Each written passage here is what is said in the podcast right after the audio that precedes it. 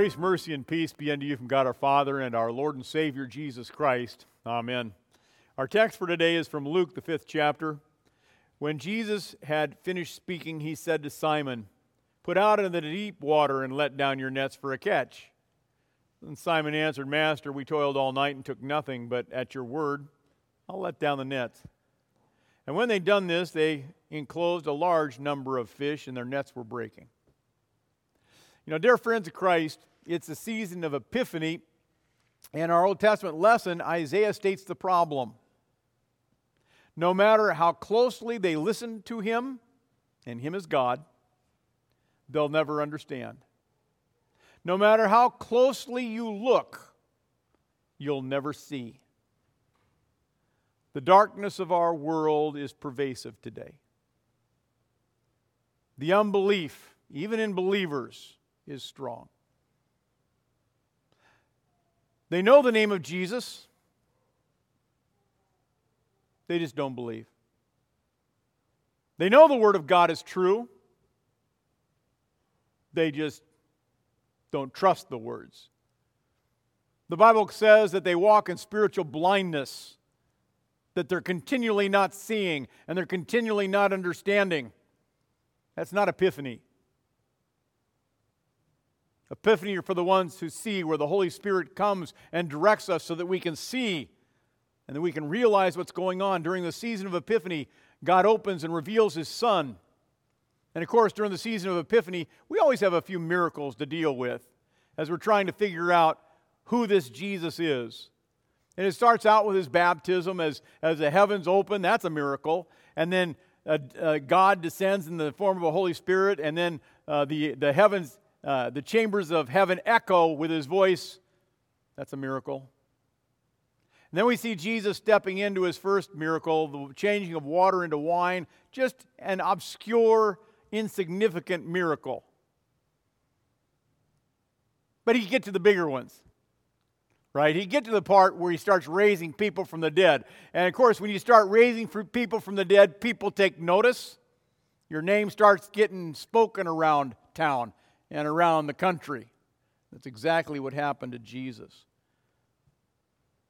Well, this morning we see another of Jesus' miracles. Uh, he's, he fills the boat with fish. And do you really think, I mean, think about that. Do you really think Jesus did stuff like that? Heavens open, raises people, boats filled with fish, water to wine. Do you really think Jesus did stuff like that? Do you think he really is who he claims to be? Do you trust in him? Our theme for this morning is simple trust Jesus. I want you to take a look at this piece of art if they get it up on the screen. It, it portrays our gospel lesson this morning. Uh, Peter is the one sitting in the bow of the boat there. The guy on the left, the guys in the left and the middle are probably Andrew, James, and John. Look at the fisherman on the right. They're the one sitting down, the one in the white robe. His face is darkened. We really can't see him, uh, but he, he looks downcast. He looks defeated. He looks exhausted, worn out. That's what life does to you. That's what happens after a night of fishing all night long and not catching a single thing. The crew was frustrated, annoyed. Have you ever felt like those two look? Because look at the one standing. look at his look. Have you ever worked hard at something only to realize it didn't matter, or worked so hard at something only to realize that in the end and you have nothing to show for all your hard work? Well, now look at Jesus in the forefront. Jesus is asked Peter to go out into the deep water. Why don't you try going out in the deep water to catch some fish? Put down your nets. And look at Jesus' face. He's intent, he's serious. And yet there's a resolve, a certainty. And look at his hand. It's almost like he's saying, I got this. You don't have to worry. I'm going to take care of this. Trust me. And Jesus is looking at the empty net, and Jesus is looking at Peter's face. And finally, look at the expression on Peter's face in the bow of the boat. He's looking at Jesus. What kind of expression is that? What kind of look is that? Look at the one in the blue standing. What, what's he thinking? Is that a look of ex- extreme skepticism, doubt, frustration, exhaustion? Perhaps the annoyance of a fisherman who hasn't caught anything all night. I, I don't know. But Jesus said, Take the boat into deep water, lower your nets, and catch some fish. And you can almost hear Peter thinking, You want me to do what? It's kind of like Tom Hanks would say to a high school actor who shows up to give him some advice on how to act. Uh, you want me to do what? You see, Peter was a professional fisherman. He, he knew about the Sea of Galilee. Jesus was a teacher. What did he know about the craft of fishing? Sure, Jesus had other skills, but fishing skills? Nope, none. He did not know the first thing about the fine art of fishing on the Sea of Galilee. But Peter was patient with Jesus' requests. Teacher, teacher, not fisherman, teacher. We worked all night long to catch fish, we caught nothing. Oh, but if you say so, I'll lower the nets. You see, every seasoned fisherman knew if you want to catch fish in the Sea of Galilee, you do it at night in the depths. Fishing in the depths during the day was a complete waste of time. But Peter also knew Jesus. Peter had been around Jesus long enough to know that when Jesus says something, you'd better pay attention. I mean, he'd seen Jesus drive out demons, he'd seen Jesus heal people, even his mother in law. And so Peter said, Master, we toiled all night, caught nothing, but at your word. Did you hear that? At your word. I'll let down the nets. Because you say so, I will do what you say. Those are key words to understanding our text today. That's the faith point. Matter of fact, that's the meaning of the miracle.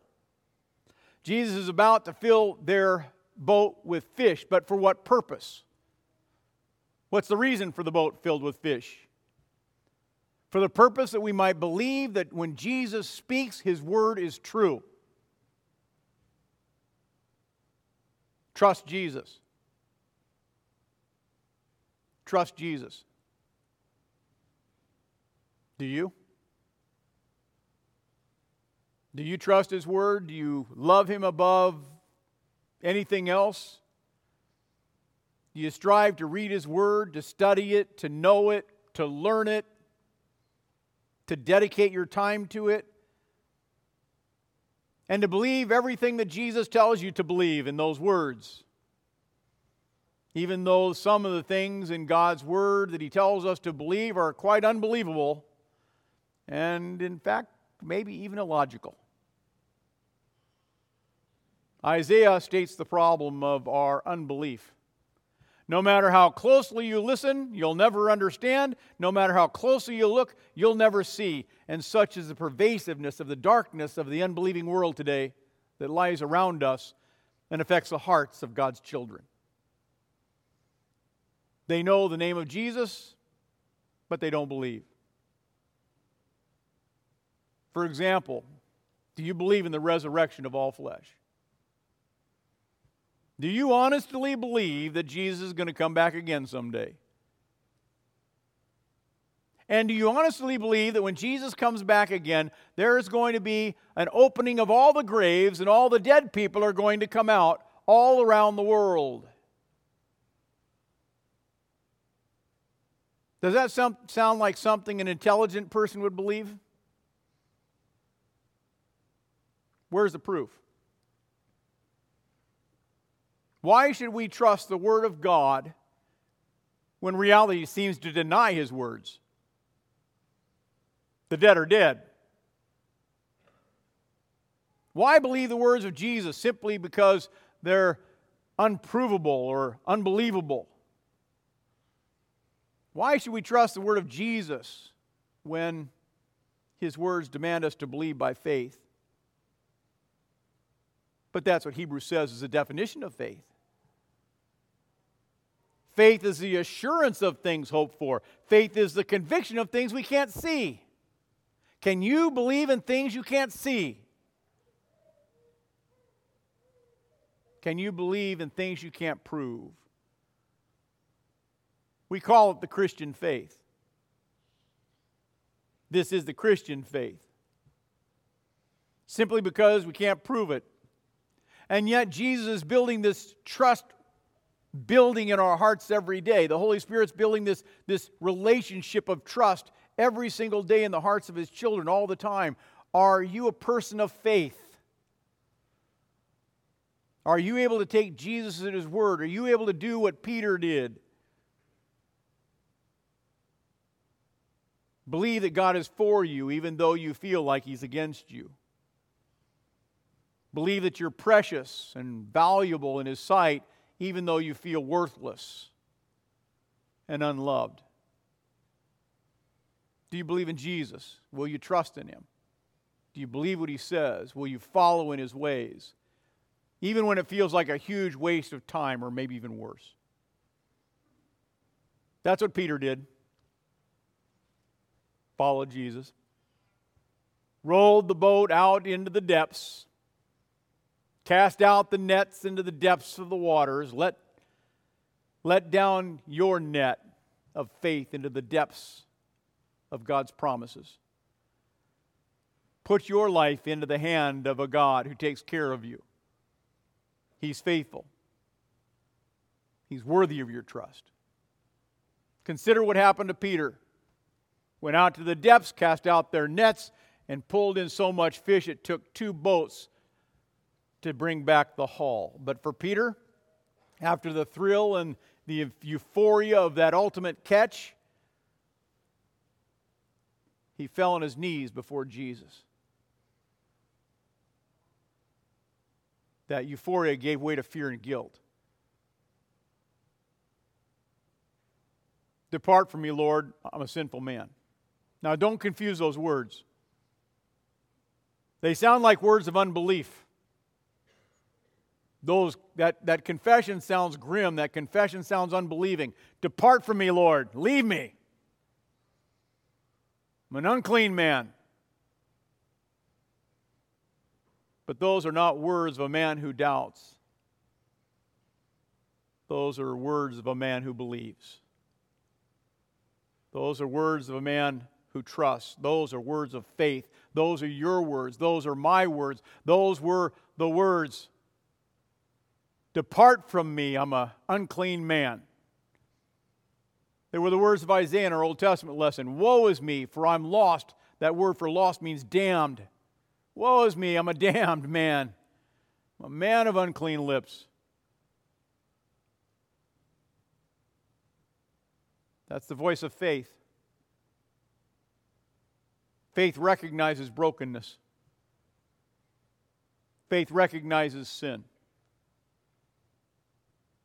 Faith understands that we're not worthy to stand in the presence of a holy God, and we neither do we deserve it. And faith understands that Jesus is holy. And faith understands that Jesus, in his holiness, comes to us now in his bread and wine, so that I eat his body and drink his blood, and I become the temple of God. Faith grasps that. Faith understands no matter how deep the waters and dark the waters of life, Jesus will pull blessings out of the depths of that darkness.